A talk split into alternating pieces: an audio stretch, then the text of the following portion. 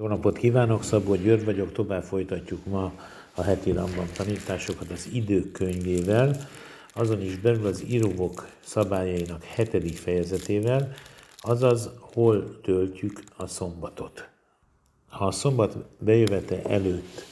eh, elhagyjuk a várost, vagy jobban mondva a város eh, eh, lakott területét, és megáll egy helyen még a város területén belül, vagy a város, város határában, és azt mondja, hogy ez a tartózkodási helyem, ezen a helyen megvárja, amíg besötétedik, és visszatér a városba, és ott tölti a, az éjszakát. Megvan rá lehetősége, hogy visszatérjen ugyanarra a helyre, ahol tegnap volt, amire kijelentett a tartózkodási helye, és onnan el tud gyalogolni 2000 emát, azaz körülbelül egy kilométert minden irányban. És tulajdonképpen egészen röviden ez a lényege a határok meghatározásának.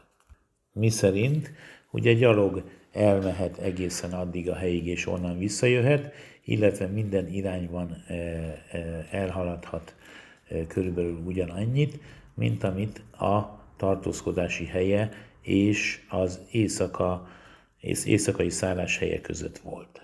És ezzel az a lehetőség is megteremtődik, hogy a e, kijelölt tartózkodási helyre elvigyen két adag ennivalót,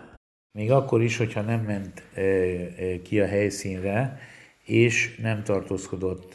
nem tartózkodott ott. Ugye arra is lehetőség van, hogy nem ő maga, hanem valaki más által küldesse ki ugye erre a helyre természetesen szombat előtt ugye az élelmiszert, és azt helyezze el a helyszínen. Abban az esetben, hogyha egy olyan helyen akarja ezt a bizonyos pontot kijelölni, ami ismert az ő számára, mint például egy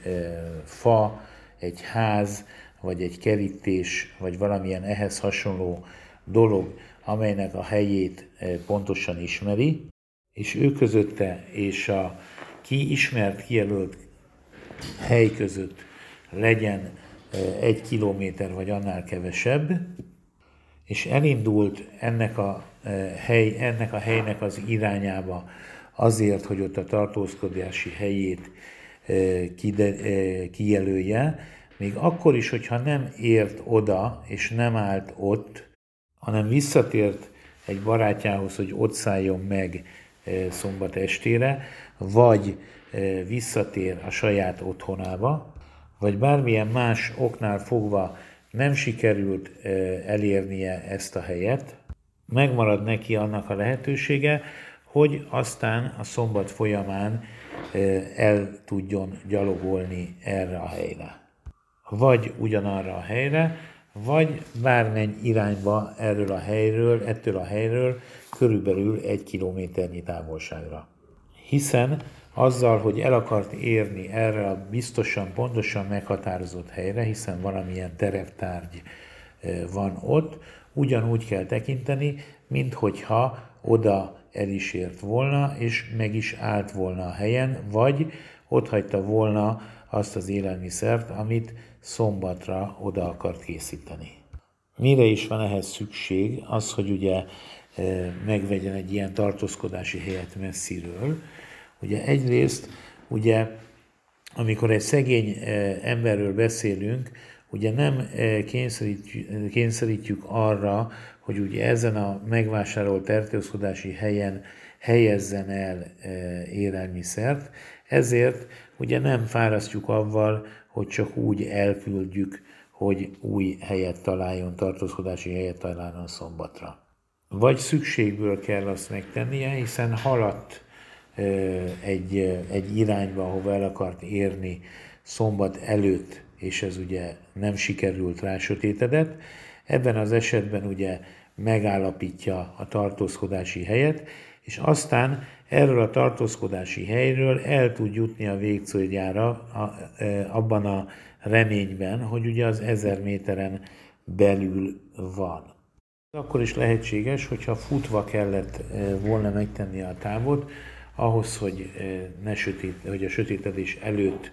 még elérje a célját, és ez a távolság nem haladja meg a 2000 át, azaz kb. 1 kilométert, vagy annál kevesebb.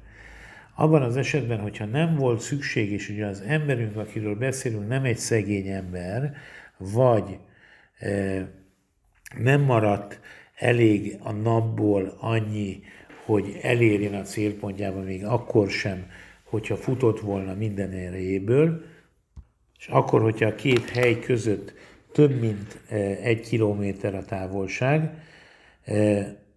vagy nem arra a helyre gondolt, ahova elért, amit tulajdonképpen kijelölt a tartózkodási helyének. Ez azt jelenti, mintha nem jelölte volna ki a tartózkodási helyét, és így nem, nem távozhat el ettől a helytől 2000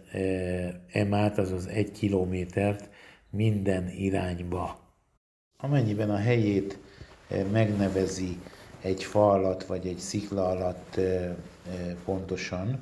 és amennyiben ugyan, ugyan ez alatt a fa alatt vagy, vagy szikla alatt van Smone emá, tehát kb. 4 méternél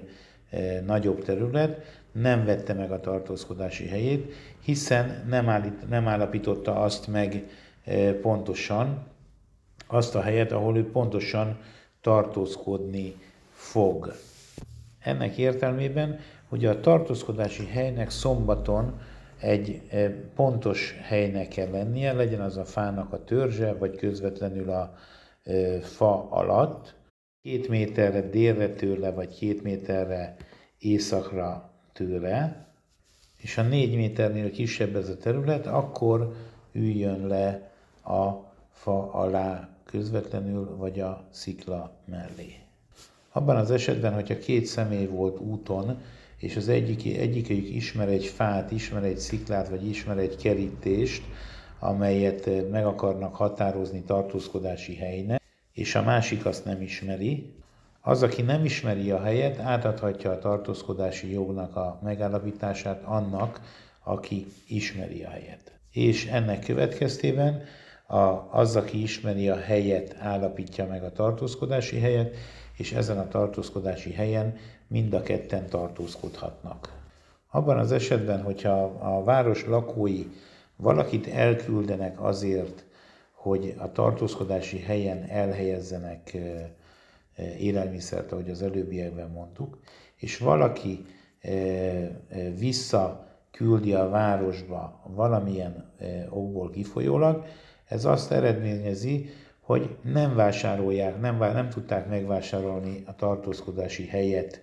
a számukra, hiszen a küldönc, aki vitte a csomagot, nem tudta azt elhelyezni a tartózkodási helyen. Azok a diákok, akik a, a, a szombati étkezés, szombatesti étkezést a, a mezőn vagy a szőlőkben fogyasztják el az ott lakó gazdáknál, akiknek az a szokásuk, hogy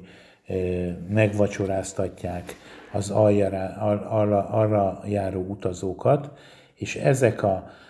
diákok mondjuk a, a imaházban töltik az estét, amely ugye a város területén kívül esik.